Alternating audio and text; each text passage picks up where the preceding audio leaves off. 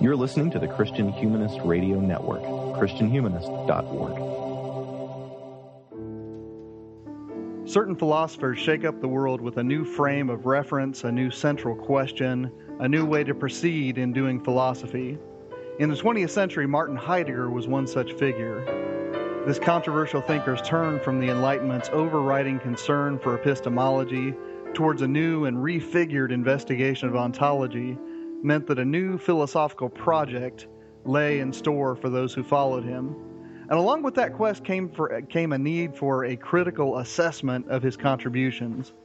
One such assessment is S.J. McGrath's 2008 volume, Heidegger, A Very Critical in- Introduction, part of the Intervention series. And Christian Humanist Profiles is happy to welcome Sean McGrath on the program to talk Heidegger with us. Thank you for coming on board, Sean. Thanks, Nathan. I'm happy to be here. Very good. Well, I want to start out by asking you about the intervention series uh, and where your volume fits in with it. Recently, I interviewed Nicholas Healy about his volume, very critically introducing Stanley Hauerwas, and I know that another volume in the series deals with the theology of Hans Urs von Balthasar. Now, those two writers self identify as Christian thinkers, whereas Heidegger decidedly does not. Uh, what's the common thread that makes these interventions volumes a coherent set? Um, I can't speak for Conor Cunningham and Peter Candler, who are the general editors of the Intervention series, but I can say how I understood the series when they approached me about it. Uh, I, in fact, uh, did not know very much about the Center for Theology and Philosophy at the University of Nottingham, uh, where this series has its home. And I even knew less. Uh, well, I knew a bit about John Milbank and radical orthodoxy, but I, I had no idea uh, how much I had in common with these people until they contacted me on the strength of my first Heidegger book, um, Phenomenology for the God-forsaken the medieval, the early Heidegger and medieval philosophy. Uh, so Conor approached me and asked me if I wouldn't mind contributing a, a very critical introduction for their intervention series. And, and, at that point, I understood the series to be um, very pointed introductions rather than general introductions. There's no shortage of introductions to Heidegger. Uh, but their, their intention was to give a, an, an, openly critical slant to the introduction and thereby to make the, the, the, topic even more accessible. A little bit like the editorial page of the newspaper, where the opinion of the editor is not withheld as it is on the cover of the newspaper, the front page of the newspaper, and you get you know, the, the objectivity of the front page. But here you get a, an opinion. Uh, a very uh, uh and the opinion on this on the subject matter. So I think the intervention series was not essentially to be an apologetical effort in the sense that here we would take on some of the big uh, critics of Christianity. Uh, it would be more universal than that, in, in that it would actually uh, introduce certain figures who, for whatever reason, are controversial within the theological community. Mm-hmm. Now, Heidegger's clearly controversial within the theological community for lots of uh, obvious reasons. And, uh, uh, other figures like Stanley Hauerwas and Hans Urs von Balthasar, um, it's not so obvious why they why an intervention in the enthusiasm around these figures would be necessary uh, theologically. And here I think we need to look a little more carefully at radical orthodoxy and its quite clear agenda. Um, mm-hmm. John Milbank is uh, probably the foremost theologian in the world today and his his his there's no ambiguity about what he wants to do. Uh, so I, sure. think, I, I, think that the point here is that uh, while Hans Urs von Balthasar is of course the great theologian and he is to be uh, he is to be praised, uh, and Stanley Hauerwas has even been invited to uh, radical orthodoxy events, there is nonetheless uh, a need for a critical engagement with these figures from the perspective of radical orthodoxy. Mm-hmm. That's how I understood it. Oh, very good. I, now, is is John Milbank directly involved with the series? Because I I didn't get that impression from the introduction. Um, he is not directly involved in the series, but everything that the Center for Theology and Philosophy at the University of Nottingham does right. is in okay. the name of Milbank's movement. And Conor Cunningham um, is openly uh, has uh, openly expresses his his allegiance to to Milbank. Um, mm-hmm. So he's the inspiration. All right, very good. I, I and honestly, I'm glad you said that because I hadn't made that connection before, and that's that actually makes a good deal of sense of sort of the common threads among the volumes. Well, turning our attention to your Heidegger, a very, very critical introduction, an early claim that you make is that Heidegger is a good and viable candidate to be a fourth great master of suspicion, along with Karl Marx and Friedrich Nietzsche and Sigmund Freud. What marks Heidegger's brand of suspicion off from the others, and what common ground do they share that you can call all four masters of suspicion? Sure. The master of suspicion phrase uh, comes from Paul Ricoeur, who wrote a wonderful book on Freud that nobody seems to read called Freud and Philosophy. And in this book, uh, Ricoeur says uh, Nietzsche and Marx and Freud are the masters of suspicion. And by this, he meant that they carry the skeptical project of modernity uh, into an extreme. Uh, the skeptical project of modernity, of course, begins with Descartes' doubting of all of everything that he has previously learned and suspending all of his presuppositions in order to see if there's at least one claim that he could stand on one self-evident truth that he could make foundational for the rest of his knowledge. So and then descartes of course conducts the famous uh, uh, thought experiment of the evil deceiver. Imagine that uh, i had been created by an evil deceiver such that what seemed to me to be self-evidently true was in fact false. Uh, would, be there, would there be a way in which I could, purely from the use of my reason, find my way out of that trap and arrive at a secure truth? And of course, Descartes arrives at the cogito ergo sum. I think, therefore I am. Not even the evil deceiver could take me, take, could take that claim from me. So you, you have here then, I guess, a first grade of suspicion or skepticism, which launches modernity. Mm-hmm. Marx Nietzsche, Marx, Freud carry this uh, a step further, and that is it never it never occurs to uh, to Descartes that the the evil deceiver might be his ver- his reason itself. Mm-hmm. The evil deceiver is an external force trying to interfere with the natural and normal operation of his reason. And then Descartes emerges from the test and says, "Ha ha! This you can't take from me. My reason has protected me from your deceit. Uh, and now, with Marx, uh, Nietzsche, Freud, in different ways, reason itself is held to be intrinsically deceitful. So you have now a lying consciousness. In Marx, this is, uh, of course, um, the material conditions of history um, uh, are, are continually being concealed uh, uh, for reasons that suit the masters and the, the possessors of, of capital. And uh, for Nietzsche, uh, we are so uh, disquieted by the uh, abyssal meaninglessness of historical existence uh, that we're continually crafting fables to protect ourselves from looking at that. And these fables, moreover, serve a double uh, purpose of not only making us feel comfortable, but usually installing us in positions of power. So knowledge is power. And with Freud, we have, of course, repression that the ego, uh, the, the condition of the possibility of the existence of the ego is the repression of the trauma of its origins. So these here in each of these situations, uh, Marx, Nietzsche, Freud, a hermeneutical method is needed in order to outflank the self-deception of reason. The, the, the consciousness that lies to itself is, is going to need a special kind of therapy if something is to be done. Uh, so I think Heidegger belongs in this camp, and as much as for Heidegger, uh, of course, uh, Dasein, I'm, think, I'm, speaking here of the early Heidegger, Dasein uh, has is not in the truth whatsoever. Dasein, in fact, has a penchant towards uh, falsehood, prefers mm-hmm. the false to the true. And Heidegger takes this up directly from Luther, by the way. You know, it was Luther who objected to the naivete of scholasticism, that according to the to, to his understanding of the Bible, uh, the human being doesn't have a desiderium naturale, a natural desire for God, which would then, which would then um, express itself, let's say, in a philosophical theology extra ecclesiam or in a natural theology within the church. On the contrary, the human being in its fallen state has an aversion to God, an aversio Dei, such that its spontaneous uh, expressions, its its cultural creations, its natural religiosity will be uh, inevitably idolatrous. It hates God we hate God and we don't want to think him. We don't want him in our spectrum of possibilities. And the way we deal with this hatred is we produce false gods continually through philosophy, through culture, and so on.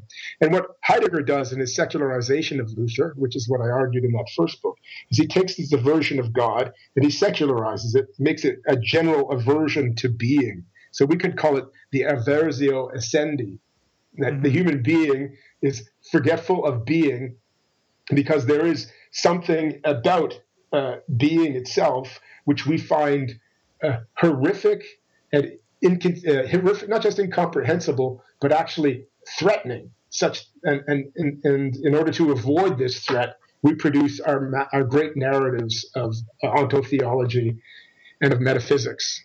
So that's the lying consciousness. And so Heidegger needs to find a hermeneutical method to circumvent uh, reason's own uh, aversion to being, reason's own forgetfulness of being, in the same way that Marx and Nietzsche and Freud need a method to circumvent the lying consciousness.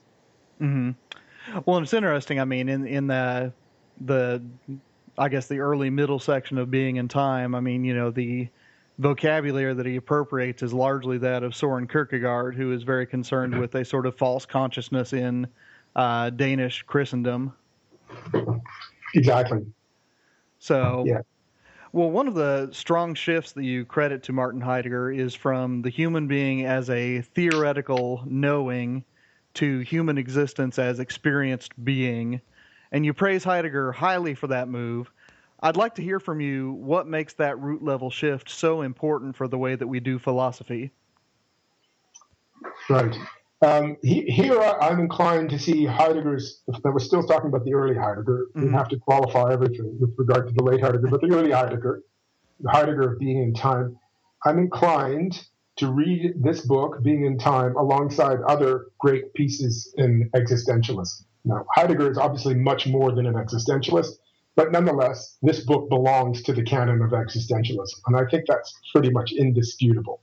Mm-hmm. So, and and then then we then the book stands alongside many other things. You mentioned Kierkegaard, for example, certainly um, uh, Dostoevsky, uh, mm-hmm. and and then into the 20th century, uh, Gabriel Marcel comes to mind, uh, Jean-Paul Sartre, um, mm-hmm. a distribution of existentialist thinkers that spans both sides of the Christian non-Christian spectrum. So there's nothing particularly non-Christian about existentialism. That's the first thing I'd like to say. On the contrary, uh, we could actually say that it is uh, originally a Christian contribution, depending on how we read uh, the primacy of Kierkegaard, Dostoevsky over the Nietzschean tradition. In many cases, they're happening at the same time. Mm-hmm. It's not like the, ex- the Christian existentialists are copying the atheists and radicalizing their anthropology in the light of uh, uh, atheist anthropology. On the contrary, the Christian existentialists are writing from the perspective of the modern, particularly late modernity, when science and technology seems to have uh, disenchanted the world and um, made most of the master narratives of the West uh, untenable. And from that perspective, reading the New Testament and understanding the role of the human being differently. Uh, so, what Heidegger has to contribute here, I think, is a, an, an, even more accurate uh, phenomenology of the human being than mm-hmm. we find in Kierkegaard, let's say, Dostoevsky, or Gabriel Marcel, although they go in similar directions. Uh, and, and that is that the human being cannot be underto- understood in terms that apply to things. The human being is not a thing. That we that we actually need different categories to speak of human existence categories that are inapplicable to any other domain of existence. Mm-hmm. This is quite radical when you think of um, Christian anthropology up until, let's say, late 19th century, early 20th century. Uh, of course, uh, it's Christianity that produces the, I think, the master concept of human existence, which is the notion of personhood. But until Christian existentialism uh, rethought that notion, even personhood was articulated in terms that belong to things. So I'm thinking of some of the classic definitions of personhood, for example, the intellectual uh, intellectual nature, uh, or intellectual subsistence, uh, mm-hmm. an, an, intellectual substance, uh, according to Thomas Aquinas, or uh, this or a subsistent relation in, in the tradition of Richard of Saint Victor. The, these are very interesting uh, ways of speaking of the human being, and they show how even even in, at this point, um, human existence challenges uh, traditional ontology in order to stretch itself. So, for example, a subsistent relation is actually a, a, a rejigging of Aristotelian categories in such a way as to, to significantly redefine them. Nonetheless, we still have the language of things here. We have the language of substances and their relations, mm-hmm. or uh, intellectual nature, you know, the nature of a, an intellectual substance, and so on. And so, the real difference between human existence and the existence of the non-human is concealed. And this, I think, is the, the most important contribution that Heidegger makes in uh, in Being and Time is he uh, by insisting on a different set of terms to discuss human existence, he opens up uh, an anthropology that is uh, quite literally unprecedented in the West. Mm-hmm. Well, I mean, it's fascinating too because you know, as a as an undergraduate philosophy major, when I encountered the the notion of the res cogitans, the the thing that thinks, uh, I, I didn't see that as posing any particular problem until I read Being and Time and realized, wow, you know what a what a dehumanizing way to conceive of oneself. Uh, exactly. Uh, so I mean, it, it's you know the the power of being and time. Uh, you know, I've I've talked about this with a number of my friends, especially Michael Farmer, who's another host of this program. Uh, is that once you've read Being and Time, you can't remember what it's like not to think as Heidegger thinks. Exactly. yeah, and, and, just to add, add, a bit to that point, just to make it something a little bit even clearer, it's not just the negative point that you know we will not use the language of things to speak of the human being, but in in the absence of such a language, we're going to actually construct new terms, new categories, create new concepts adequate to the being of the human being. And I think Heidegger is at his most creative here. So, mm. in the beginning of being time, we hear that the human being is a being for whom being is always an issue yeah. That is, it's a it's a being whose being is determined and defined by care, Sorge. Or, or further, that a human being is a being for whom being is a project. This is the being whose essence is to be, not in the sense that uh, you know they exist necessarily, uh, mm-hmm. but that, that that but rather that the essence of this being is an outstanding project. So the futurity of the human being, the way the the human being is a planner, a projector of its being into possible futures. And on the basis of that futurity, a being that lives with a level of anxiety and concern that is unfound anywhere else, for example, in the animal kingdom. Mm-hmm. And, and, and, this is not to diminish the being of animals, it might actually be to elevate them in a certain way.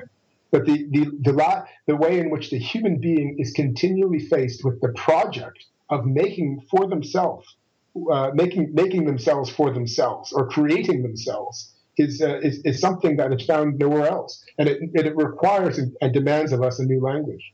And there's nothing particularly unchristian about this way of thinking of a human being, you might add.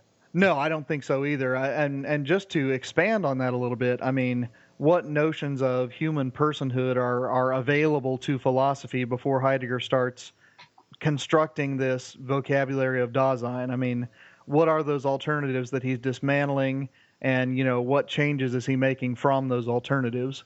Mm-hmm.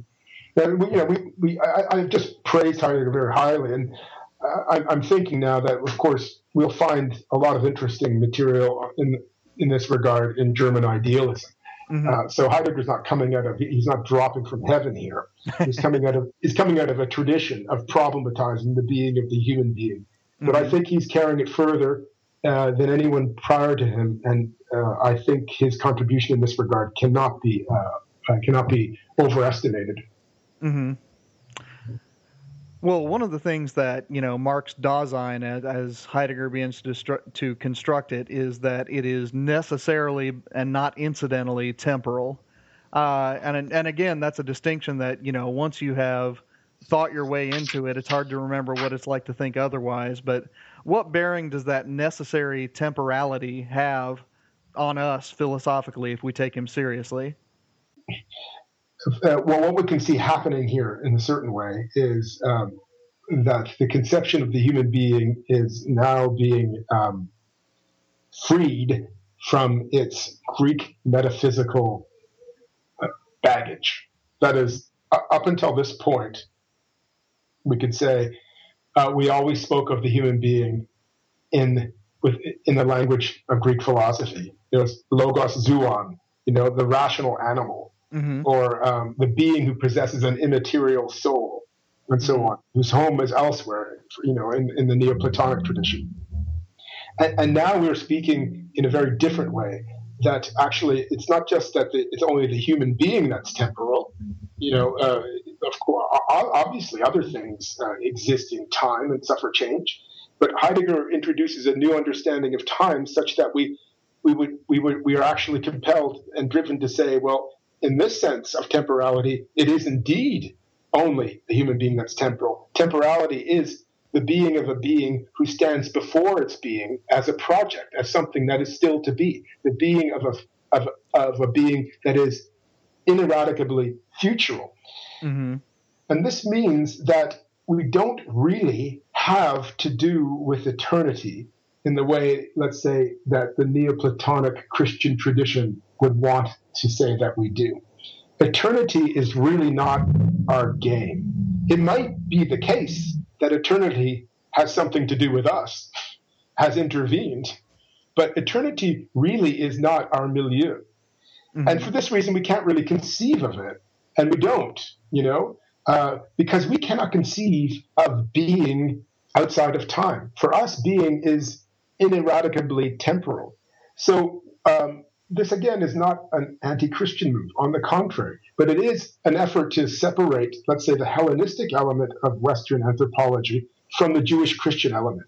And I think when we speak about a being who, a being that is essentially temporal, we are on much more Jewish Christian terrain than we might generally, you know, generally think. Mm-hmm. Well, on, on a sidetrack and kind of expanding on that, uh, talk to us a little bit then about, I mean, the project that so often occurs in systematic theology of saying with one breath that we as temporal beings cannot conceive of eternity, but then spending seven paragraphs describing in negative terms exactly what eternity must be. I mean, is that a valid philosophical project, or is that something that you know would be in bad faith, uh, to borrow one of Sartre's terms, or what's going on when theologians do that? Hmm. It's a difficult question. Um, I'm not. I, I, don't actually believe that the Greek and the Christian, uh, the Christian dimensions of Western thinking can be separated from each other. As mm-hmm. cl- certainly not as cleanly as Luther would have it or as Heidegger would have it. Oh, certainly, yeah, yeah. And so and so somehow theology can never really assume, let's say, a, a de-Hellenized uh, pristinely Jewish Christian perspective on things. Mm-hmm. So, uh, and, and and we also have to perhaps reckon with the possibility that if, if we want to speak of uh, of the history of revelation, that uh, the, just as the, it's not accidental that the revelation occurs uh, with the Jews in, the, in, in Judaism, so is it not uh, accidental that it is first conceptualized within the Greek world. Mm-hmm. So that you know the the, the the way that Greek conceptuality belongs to theology is something I think we have to consider. Uh, so, uh, but I think that when we are talking about negative theology and we're talking about uh, conceptions of eternity, we are generally on, let's say, the Greek side of things. Mm-hmm. We're, the, we're, with the Greek side of the family at this point, uh, and we're talking we're talking in Greek terms. We're talking in Greek metaphysical terms. We're talking in Platonic Aristotelian terms, and we're we're, we're, we're dealing with problems that also uh, Neoplatonic thinkers dealt with. Mm-hmm. You know, the, the inconceivability of certain uh, limit cases. For example, uh, in Plotinus, you know, uh, there must be a one that is beyond the one that stands opposed to the many. But of this one, nothing could be said, mm-hmm. because to speak of it is actually to uh, demote it to a position that it does not occupy. Uh, so that there there is this of, of this we of this we can we cannot speak we can we merely can gesture and say that it must be and I think similar and legitimate uh, activity uh, th- theological thinking occurs around the question of eternity mm-hmm. but there of course is a, another way of speaking about the eternal which is the Jew you know we go with the Jewish Christian side of the family and we begin to speak about the kingdom of God mm-hmm.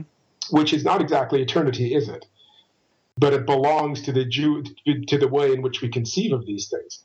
And the kingdom of God is intr- intrinsically a historical matter, that it is, it is that which has been promised to us and that which we await and that which we, we get we see signs of in the course of history but which we know is always still to come. And what it will bring is a new creation uh, mm. a new way of being temporal you could say. Not the not the dissolution of time as though time was a soap bubble or uh, an illusion into in which we are trapped. That, that's that's the Greek side of the family, but, but, rather a new kind of temporality, a kind of temporality that, that does not have as its condition loss and and uh, and, and, privation. Um, well, sure, and I mean, I, and listening to you, I mean, a couple thoughts occur to me. One is that you know, to stand in opposition to Neoplatonic thought is still to exist in relationship with Neoplatonic thought, so that you know to to say that we are going to be not Hellenic uh, is still to be in relationship to Hellenism. But the other thing sure. that occurs to me is that, uh, you know, the kingdom of God, you're right, is something that is intelligible only in temporal categories. Exactly. Uh, so it, you know, it remains uh, a very human horizon. So that's interesting. I, well, I, I want to get back to your book because that's what we're here to talk about. But uh, when you turn towards a critique of Heidegger, your main line of argument, as I read it, has to do with the inevitably moral character of ontology when we do ontology as a philo- philosophical project. Now, in your argument, how does Heidegger go wrong on that score? And if a Christian thinker is interested in taking the best from Heidegger, but leaving behind the, this sort of troubled attempt at moral neutrality, what might the resulting philosophy start to look like? Well, this is a very big question. And uh, just for the record, this is where I've gotten uh, the, the uh, I've suffered a uh, quite a beating from the Heideggerians on this point. I, this, I, don't doubt that for a moment. Uh, this is where this is where the Heideggerians and the non-Heideggerians part company on this question. Okay. Um, that said, I I have uh, I have some heavyweights on my side. Um, people like Max Scheler or Jacques Derrida, who also criticized Heidegger on this score. Uh, so that's just by way of uh, uh, an introduction to the point. Uh, but essentially, what I understand Heidegger to be doing in Being and Time is on the basis of his very sound observation, which is not even original to him. This is not one of his original moments. That being is not a being. The, the, the, ontolo- the so-called ontological difference. Uh, Heidegger says that this uh, this has remained concealed until this uh, auspicious moment in the history of philosophy when he unveils it. Uh, that being and being are two, really. That to speak of the being of a being is to uh, ipso facto, by that very speech, distinguish being from being, uh, or the or the being of of of anything whatsoever from things if only there were italics in a an audio recording. Yeah, that's right. It's a bit difficult, but it's, it's, it's somewhat easier in German because they have different words. So oh, das Sein and das Seiende. You know. Uh-huh. So in other words, the point is simply that being is not a thing, but it is uh, it is it is what belongs to things insofar as things are. But being itself is not a thing. Uh, mm. This ontological difference, by the way, is not discovered by Heidegger. One finds it all throughout the history of philosophy. It is found in Thomas Aquinas as the distinction between esse and uh, essentia. Uh, it's found uh, in, in Friedrich Schelling uh, in, in, every stage of his work, actually, from the very early work to the very late work. So Heidegger is posing a little bit here. So okay. no, no, problem with ontological difference. In fact, the existentialist, existentialist Thomists, I don't know if anybody reads them anymore, Gilson wonderful stuff. Uh, they, are absolutely articulate on this, articulate on this, that esse should not be confined to things. It's actually the act by which things are, and ultimately it has a divine element to it, which is which makes it totally inappropriate to speak of it as a thing. Fine, ontological difference. But then Heidegger says ontological difference uh, is is the is the the recognition of ontological difference is the grounds for methodologically separating ontological inquiry from ontic investigation. Mm-hmm. Ontological inquiry concerns being as being.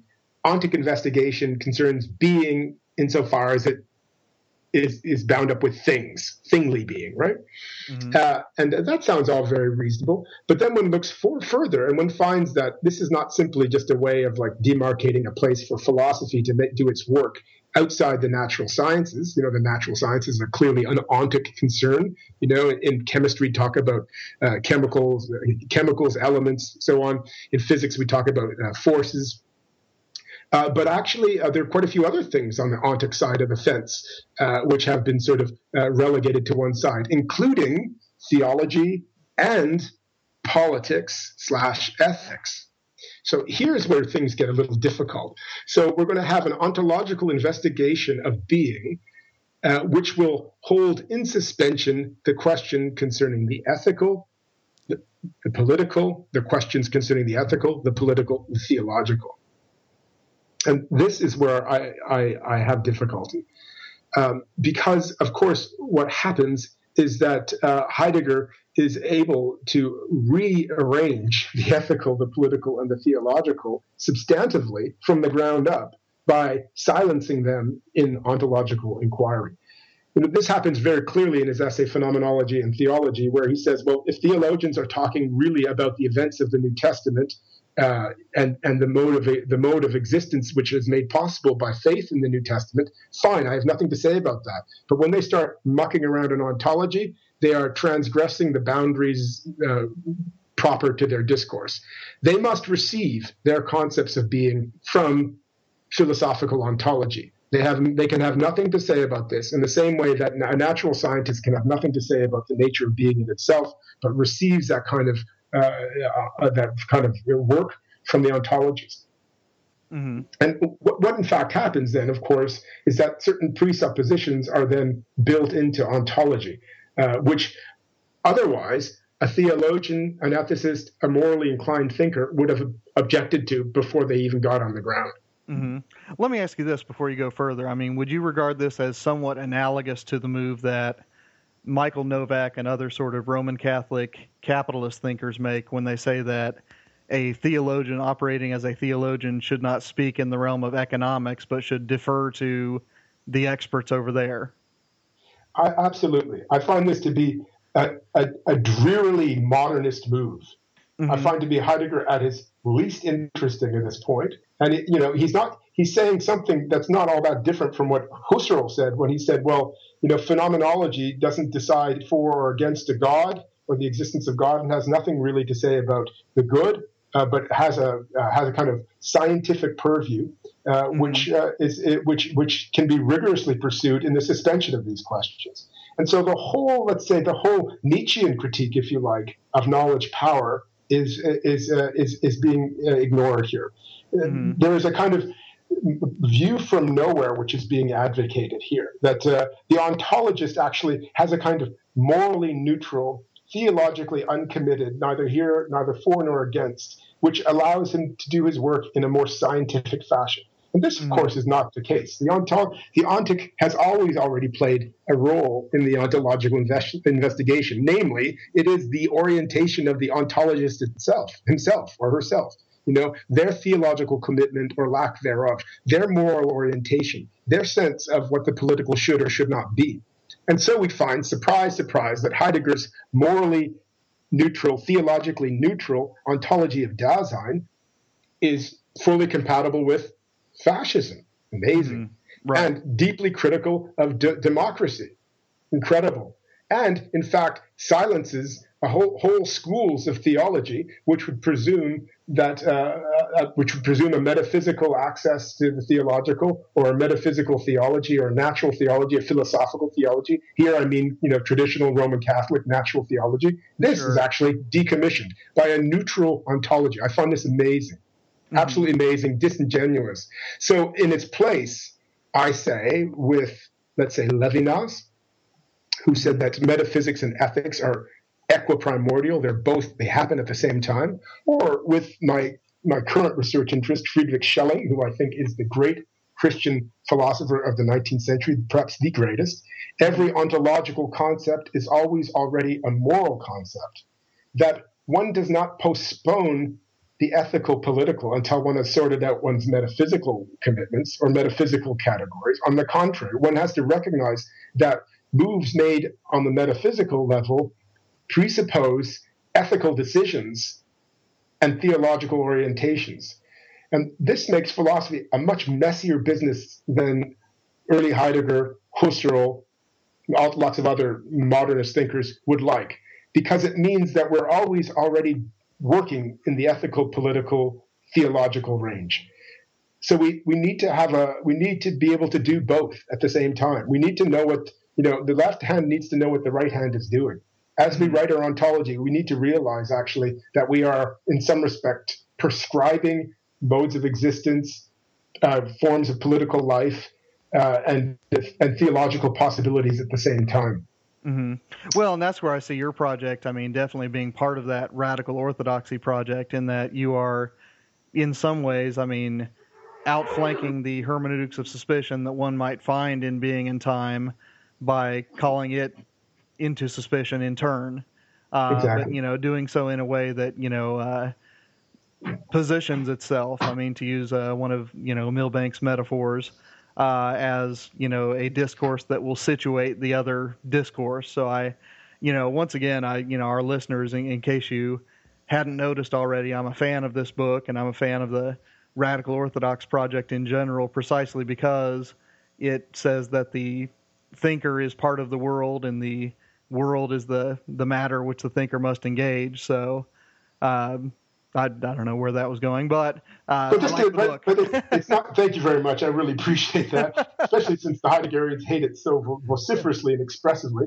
Uh, it's nice to have the other side cheer along as well. but uh, you know, it's not specifically a radical Orthodox claim. So this is where I was surprised. I mean, I hadn't done any work on radical Orthodoxy when I came to this. I was coming at this through people like you know G.K. Chesterton or um, okay uh, or Kierkegaard, you know, for that matter. And and now lately, I, I find uh, the late Schelling to be quite a an ally, or, or Levinas, who completely floored me when I really f- sat down to study what he was doing in Totality and Infinity. You know, one doesn't include Levinas uh, and, and Schelling in any case in the Radical Orthodoxy project. No, so just a, a recognition that metaphysics is a moral practice, you know? Mm-hmm. That, that, this is the situation of finitude, that we, we, we, we make decisions, uh, we risk commitments. There is no self evident uh, truths that can be universally uh, accepted or soon to be universally accessible to all. Who we are as people determines what kinds of propositions we're able to commit ourselves to. Our character is at issue in our ontology, so we should attend to it.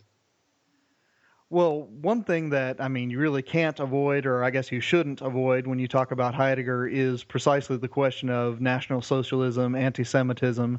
Now, according to most accounts of Heidegger that I've read, and I think I would include yours in this group, he was with Nietzsche in considering racism as an ideology somewhat moronic, frankly. But also, like Nietzsche, he also thought that Jewish thought as a set of ideas was an obstacle to be overcome in the name of good philosophy. Could you say a bit more for our, our listeners about that tension between, I mean, he doesn't want to be identified with the racists, but on the other hand, he is decidedly anti Jewish? Sure, I'll try to say something. Of course, this question is all over the press right now because of the publication of the black journals, the Schwarze Hefte, the journals that Heidegger kept when he was the uh, rector of Freiburg University, and then afterwards, um, in which it becomes uh, at least clear to those who didn't notice it uh, that Heidegger uh, had some pretty nasty things to say about the Jews. Yeah, to say the least. Yeah, uh, you know, uh, but was he an anti-Semite? Well, in a certain way, he was. But it's but he, he did not, in fact, subscribe to the kind of what he called the biological racism of the Nazis. Now, again, that, that would be far too ontic a way uh, to speak about this issue for Heidegger. It's not because of um, you know blood and family name that someone is to be, let's say, excluded from the political. Uh, Heidegger doesn't disagree that people should be excluded from the political, but he doesn't think that it should be decided on the basis of something so, uh, let's say, crassly materialistic as uh, race in those terms. Um, mm. that and so and so we see we can you know for every for every uh, faculty member whose career was ruined uh, by Heidegger's denunciation, including Husserl himself, uh, there was another Jewish faculty member student who was saved by Heidegger's intervention, you know, including people like Hannah Arendt. Mm-hmm. Uh, uh, so it, he he didn't he wasn't being inconsistent in this regard. He did not actually think the problem with Judaism is you know uh, is a is a material biological matter. They're not the rats uh, that infect uh, the Aryan race that need to be exterminated because uh, in in this way. That said, uh, what he says in the, in the Schwarze Hefte, and again, it didn't surprise me at all, uh, was that the Jews are world poor. I don't have the German in front of me, but something to that effect. The Jews are the ones without a world, which is pretty harsh language because elsewhere he's described animals as world poor you know, uh, and for Heidegger, world is a technical term. It means that you know that environing uh, uh, circumference of uh, inter, interconnected concerns, which we call culture, uh, mm-hmm. and and and which a human and around which a human being finds themselves. So, but what Heidegger is saying there uh, can be interpreted in, in, a number of ways. Of course, for Heidegger, the Nazi, to describe them as world poor is, is really to exclude them from the project of building, let's say, the new Germany. Mm-hmm. Because uh, Heidegger at this point is uh, deeply involved in what I think we should call political naturalism. You know, not, notwithstanding his objections to a superficial and materialistic approach to race, he's deeply interested in the politics of blood and soil, mm-hmm. or what he calls Bodenständigkeit as a as a way of objecting to the the the, the deracination, the uh, the uprootedness of uh, of modern life, the way technology makes location and tradition somehow accidental to the identity of the individual. There is this reaction to reaffirm uh, the belonging of the individual to a certain place, a certain spot of the earth, a certain tradition, a certain heritage and then to reappropriate that heritage. Uh, the individual is called to, to, take on that heritage for themselves in a kind of uh, decisional way. So the this is, of course, uh, this is a, this is Heidegger's uh, you know back to earth kind of uh, philosophy. Uh, this is the Heidegger who loves the Black Forest and wanders mm-hmm. around and venerates the crosses too in the Black Forest because, as he says, where so many have prayed before, there the holy must be. Um, but it is not, of course, uh, a political this political naturalism is going to vilify the one who doesn't belong really anywhere. And the jews are the wandering people. They are the nomads. Their promised land uh, was long taken from them mm-hmm. and occupied by others. And uh, they then uh, adapted quite well to the situation of the diaspora and integrated themselves into cultures uh, and civilizations all over Europe and beyond. Uh, so so much so that they were indistinguishable from the from the people uh, that the peoples that they lived with. That's their problem, according to Heidegger. Right. They're they're too much of a modern people, if you want. Like, or right. the problem. That's that, what an odd thing to say. But the problem with modernity is that it it it it uh, does not allow uh, to to the human being its belonging to place. Uh, it, it, mm. it, it, abstracts the individual from place. And the Jews are the people who have been, by history, abstracted from place. Mm-hmm. Well, I want it's to fascinating say, too yeah. because in the Enlightenment era, anti-Judaism was usually framed in exactly the opposite terms that the Jews refused to relinquish their particularity, you know, to join the sort of cosmopolitan vision of the reasonable society. Well, exactly. I mean, precisely because they have no land of their own, their identity is bound up with other kinds of traditions, right? Mm-hmm. It doesn't have to do with the color of your hair and the, your, you know, your last name and where you're where you were born and where your grandparents were born, but it has to do with your fidelity to the practices of Israel. You're belonging to the promised people, right. uh, the chosen people. And this uh, means that the Jews are the ones who will never fit, fit into any kind of political naturalism. Mm-hmm. And that does and that from our perspective now, this is no disadvantage whatsoever, because political naturalism is a, a, nasty bit of business, right? This is mm-hmm. this is where fascism uh, becomes a, a, possibility, and this is where nationalism takes an ugly turn. You know, our, our natural right, you say, to to love what is our own, that becomes ugly when uh, when the political becomes fused with the natural in that kind of blood and soil uh, uh mythology. Yeah. Um, the Jews can never be guilty of that. Mm-hmm. And uh, uh, I just want to make a little note about this because it's very interesting. The late Schelling's lectures on the philosophy of mythology and revelation, which have not been translated, uh, it, it, uh, in, in, in, in, the philosophy of mythology, uh, Schelling says something similar. He says actually the Jews, he doesn't say they're world poor, but that the Jews stand, aside, stand out from all other peoples because they were not tied to the land in the way other peoples were. They were not identified with a specific place, but had a kind of mobility. And then Schelling says it is precisely because of this uh, freedom uh, from, let's say, uh, uh, uh freedom from uh, from from from blood and soil, mm-hmm. that they were the ones to whom the real God could entrust His revelation. Hmm. It is their, It is actually what makes them uh, supreme among all peoples. Right. Well, and it also calls to mind uh, the post-war uh, Japanese novelist Kobo Abe. always admired the Jews as the the people without a homeland and one time a, a, magazine interviewer asked him, Well, what about the state of Israel? And his response was just, Well, I don't think of those as really Jews. well, it, it, you know, without getting too controversial, one does notice that the uh, the, um, the, the the artificial creation of a homeland for the rootless people uh, mm-hmm. has not been uh, the most successful political intervention in recent history. Right, and I and I don't necessarily want to entangle you in that controversy. I I'd rather talk about your book. um, so going back to the book, when you turn to Heidegger's troubled relationship to theology, you spend a fair bit of time critiquing his move towards separating philosophy and, uh, and ontology, especially from theology, too cleanly. And you've talked about that a little bit as if you were to propose an alternative to that for theologians again who are trying to appropriate what's good in Heidegger but to step beyond his shortcomings, would you suggest some version of an uh, analogia entis, or is there a third way before us beyond Heidegger but not necessarily back with Thomas Aquinas? Yeah, this is a very difficult question. This is maybe one of the more difficult questions uh, you've asked me and I probably would have answered it differently 10 years ago.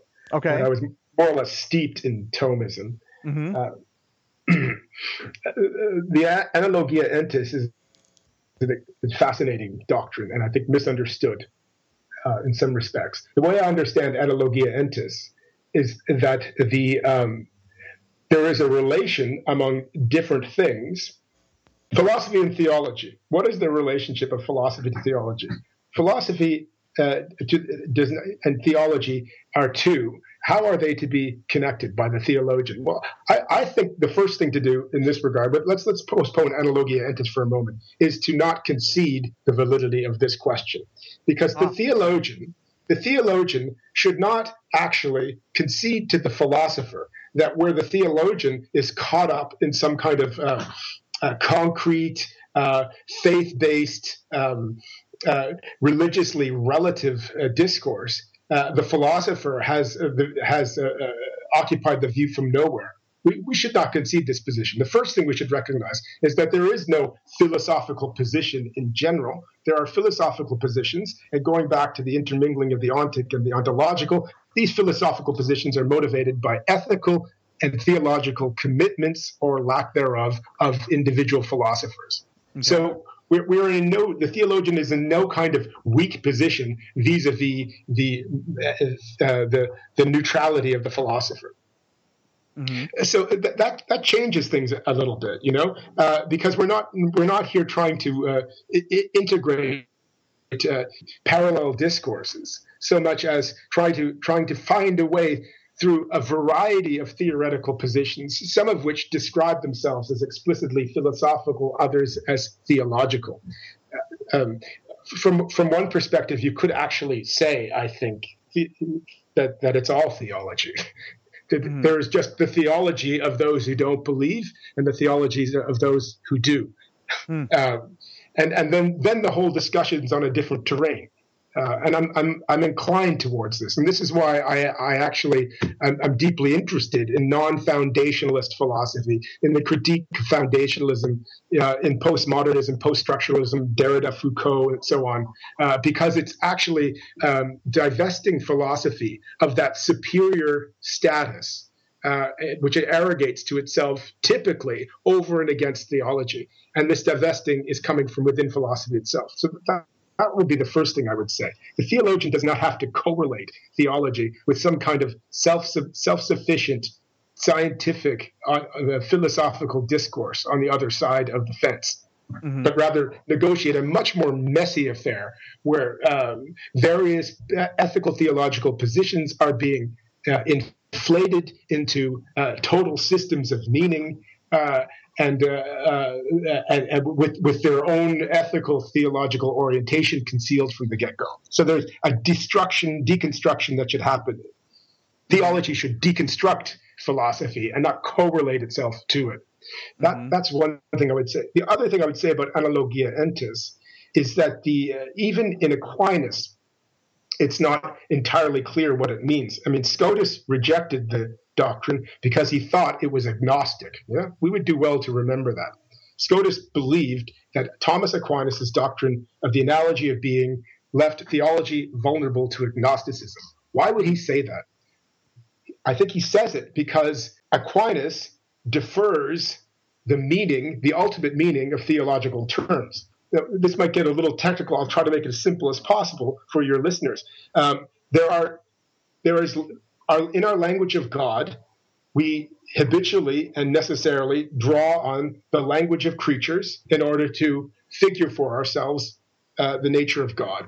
So we say, uh, you know, we say that my God is a rock. Uh, I can stand firm here, or our God is a lion. Uh, these are classic examples drawn out of the Old Testament. A mighty and fortress here, is our God. Exactly. And here, here uh, Aquinas says we have to recognize that there's nothing really fortress-like about God, lion-like about God, or rock-like about God. These are terms that are, are being applied to, to, to God as as metaphors, and mm-hmm. uh, they, they, create a certain aura of meaning, but ultimately they need to be negated. And we can say with equal justification that God is not a lion, God is not a fortress, God is not a rock. But, Aquinas says, there are terms that we use regularly which, in fact, do primarily apply to God, not to things. And we use these terms of, of things. Terms like good, true, uh, beautiful, the transcendentals. Mm-hmm. Uh, this, this language has a divine logic to it. Or more technically, the primary uh, analogate, primary referent if you want, in such language is the way the terms apply to the divine and not to the derivative way that they apply to things. This mm-hmm. is exactly the reverse in the, as in the case of the metaphor. You know, we could say, well, God is like a lion, if you like, in the way that he, uh, the, in the way that he comes to the succor of the people of Israel against its enemies. Uh, but uh, we must say then, well, technically speaking, uh, lion primarily refers to a certain kind of animal and not to God right? Mm-hmm. But with the with the language with the with the with the let's say the language that has a divine logic, the primary referent is God, not the thing. So it, when I say my lunch is good, I use good in a derivative way, uh, and the primary meaning of the good applies to God as the good. But here's the rub: we don't understand the primary referent. It exceeds our comprehension. It is not given to us. And so we use theological terms without, we can know that such theological terms refer to God with certainty, but we do not understand how they refer. The modi significandi is concealed to us. And Aquinas is in effect saying we can use certain terms with precision, but in absolute obscurity about what they mean. That is an extremely interesting doctrine. And I think it really could be understood in a variety of ways. And I think the Thomists actually are far too conservative in their understanding of analogia entis. The way I would understand it is that the primum analogatum, the primary referent in technical theological language, is not given, it is still to come. So mm-hmm. the, analo- the analogia entis could be understood in an eschatological way as a a language that defers its defers comprehension to the full revelation of the divine, which is still to come. And then we're in a different kind of place with our theological language. We're not mm-hmm. commanding, we're not claiming a master, the kind of mastery over it that the wrong kind of scholasticism always always produced. You know, there is no there is that that kind of certainty, that smug sort of uh, uh, uh, having a key that opens every door, which not too many of us like anymore. Uh, th- this doesn't seem to me to be the implication of analogia entis. Mm-hmm. So I, I th- I'm much more interested in a theology which is at home with the poverty of language in the face of the divine, and yet is empowered to speak of the divine, uh, but it must do so with the provisionality of um, of analogia. That is, knowing that it's that it's that it's the way it understands its terms it will be taken from it, and the proper meaning granted to it. But this is the future; it's not the past or the present. Mm-hmm. All right. Well, as your book finishes the critique of Heidegger from your Christian and humanist perspective, and I can get behind both of those, of course, I want to read to you two of your statements towards the end of the book. And I want to give you a moment to preach to us a bit on each of them. The first is dignity is ineradicably dialogical, and the second is likened to the first Christianity is not finished with us. Speak a word to us, Preacher McGrath. oh, that's very dangerous. You know, I always wanted a pulpit. I never got one. um, I would this the notion of dignity is one of those terms that gets tossed around far too much. Yeah, it's a used up word. It's what Heidegger calls idle talk. We use it all the time, especially in in theology, but also increasingly, you know, also in human rights context. The dignity of the individual, the dignity of the human being. What exactly does this mean? Uh, I, I, I, and in the course of kind of investigating this term when I was writing the book, it struck me it's very interesting that the um, medieval usage of the term dignity is quite different from the modern usage of the term. The, me, the medieval term dignity, dignitas, is, uh, as Thomas Aquinas will present it, is a kind of a reverence that is due to uh, sovereignty, to to royalty. It is, you know, the dignity, uh, which is a, a kind of uh, an obedience, a reverence that an inferior uh, owes to that individual who is by nature placed above him. Mm-hmm. And uh, th- th- this struck me as interesting because, first of all, it underscores how different the modern context is from the medieval context. You know, Roman Catholic apolog- apologists will continually talk about the dignity of the human being as being sort of an obvious thing all down through history. Well, actually, it's not a Thomistic claim whatsoever. It's a mm-hmm. very modern claim in as much as it has now uh, universalized what Thomas Aquinas regards as the reverence due to a few. Uh, it has universalized it to all people by virtue of their, their, their each of them being in their own way imago Dei, an image of God. So that's a little plug, I think, for um, uh, modernity, you know, from a philosopher myself who doesn't always have the best things to say about the modern. Uh, but there is something that has happened in the modern which uh, has fundamentally changed the way we speak about people, and it's done so in a positive way. Mm. Now, the second thing I find about dignity that's interesting is that it is deferred, it is, it is conferred on the other. Dignity is given to the other. So it's not this this kind of inalienable possession of an individual. Like the individual has his dignity as though in the same way that he has his own bank account, you know, or that he, he, he's got he's got the right to his property. This is, of course, the way we speak of dignity, right? As something that belongs intrinsically to the person and cannot be taken from them because it's theirs by right and by nature. The atomic, isolated individual of the liberal myth is here, of course, uh, brought in, and dignity, the dignity of the individual, made a kind of a, a predicate of individuals. Um, in fact, in the medieval model, uh, the dignity must be uh, granted to the to the individual by others. It should be, which doesn't mean, of course, that it can that it can be morally denied them. Mm-hmm. It is. Mm-hmm. I think what we need to do here is to put the two together and see that actually dignity is the community's responsibility to the individual and can be in no case denied any individual. Every individual, by virtue of being an image of God, is due this kind of reverence, which we call dignity. We see them as being, you know, and here everything follows. They can never become a means to another end. Mm-hmm. Uh, they are free. Uh, they have a freedom of conscience. They have rights and so on. This is the conferral of dignity that the community owes the individual. And this is why it's dialogical that is uh, all by myself, without others, without community, without one who sees me and loves me and calls me an I, and who I recognize as a thou, uh, I don't, uh, my dignity goes unrecognized. Um, and it had, you know, it has a further implication too, with regard, and I think I got into this in the book, with regard to the individuals who are lacking certain kinds of abilities which we deem to be essentially human, like mm-hmm. the individual who cannot reason or who cannot speak. Uh, what do we do with them? And, and these typically have produced problems for Enlightenment thinkers. You know, Kant uh, famously said that uh, children are not quite uh, due uh, the, the, kind of respect that an adult uh, is due because they're they're not fully rational. And at different times, women have been denied this, and the mentally retarded, and uh, you know, what do we do with in these cases, in the extreme cases? And, and this touches bioethical issues too. I mean, what do we do with the embryo? What do we do with the the child who's born uh, uh, with such a damaged brain that it'll actually never be able to look at itself in the mirror and, and recognize itself? Uh, is this just a, a, a, a, would you just cast uh, such such um, such unfortunate people aside?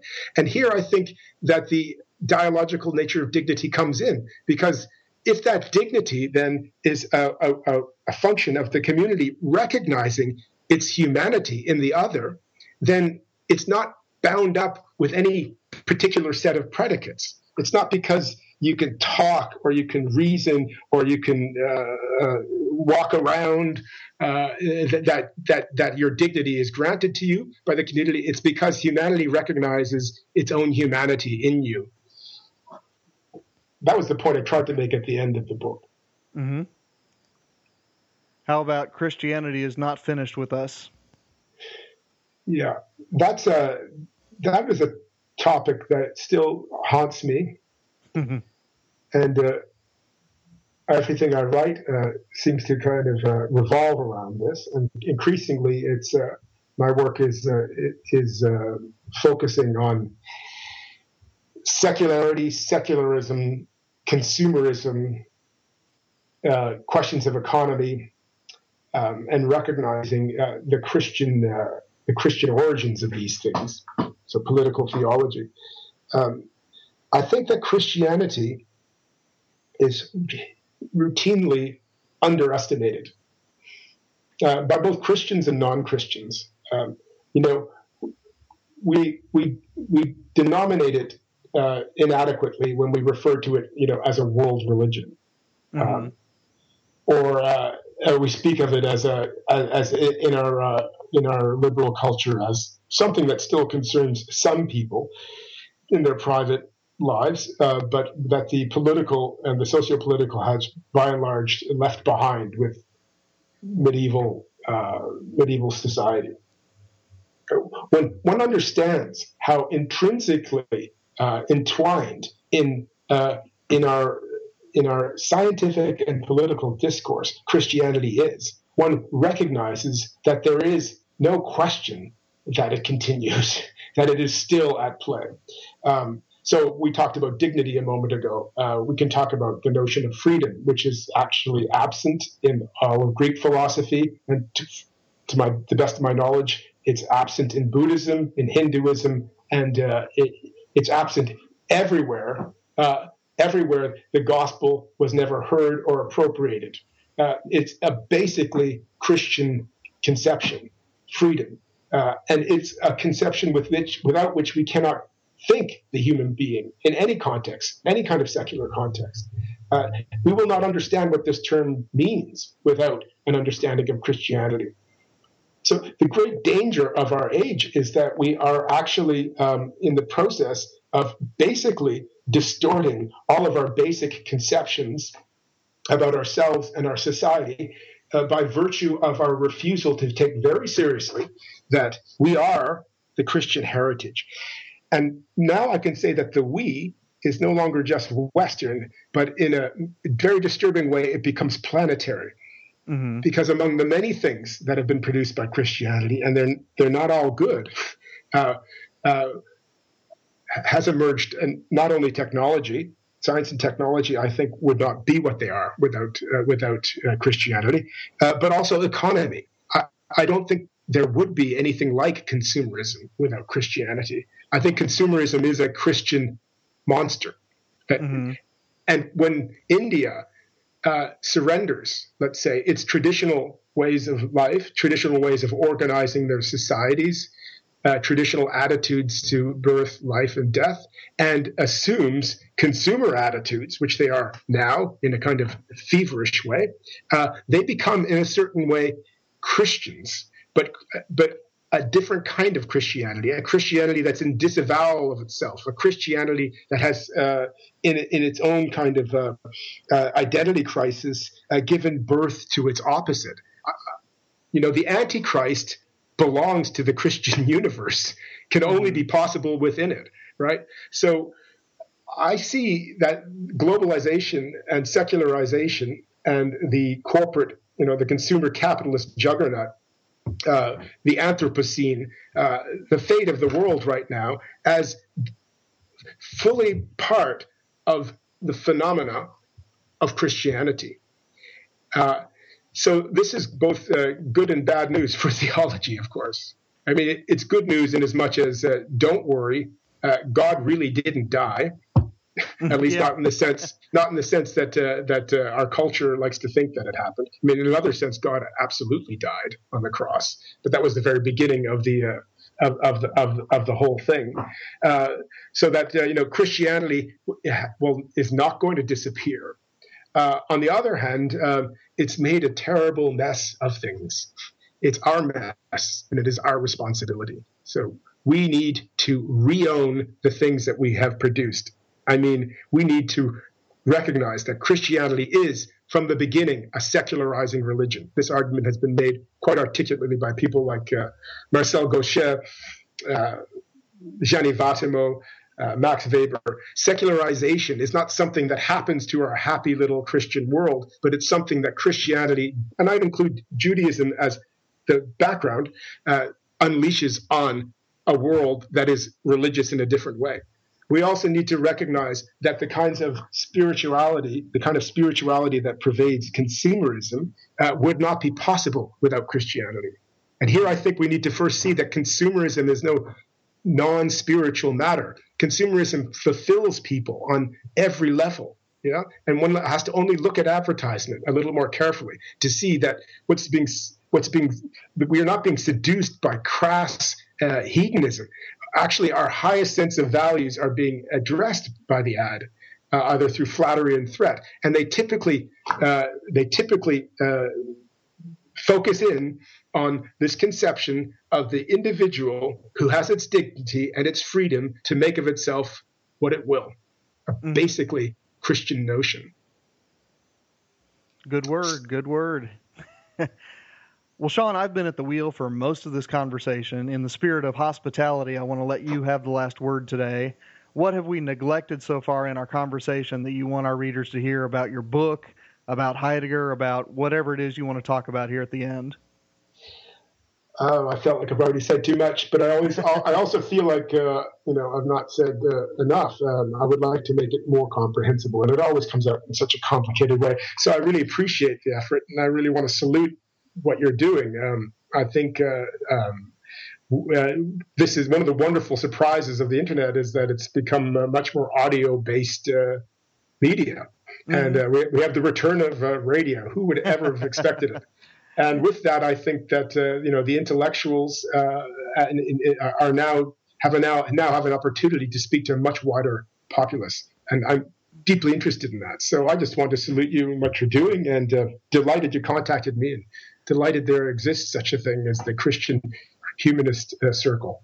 Very good. Well, I, I, I thank you for your good word there. Uh, well, listeners, the book is Heidegger, A Very Critical Introduction. It's published by Eerdmans, and the author is S.J. McGrath. Uh, Sean, I want to thank you for coming on the show. Thank you, Nathan. And listeners, I thank you for listening to another episode of Christian Humanist Profiles. Tune in for our next fascinating interview. Good day.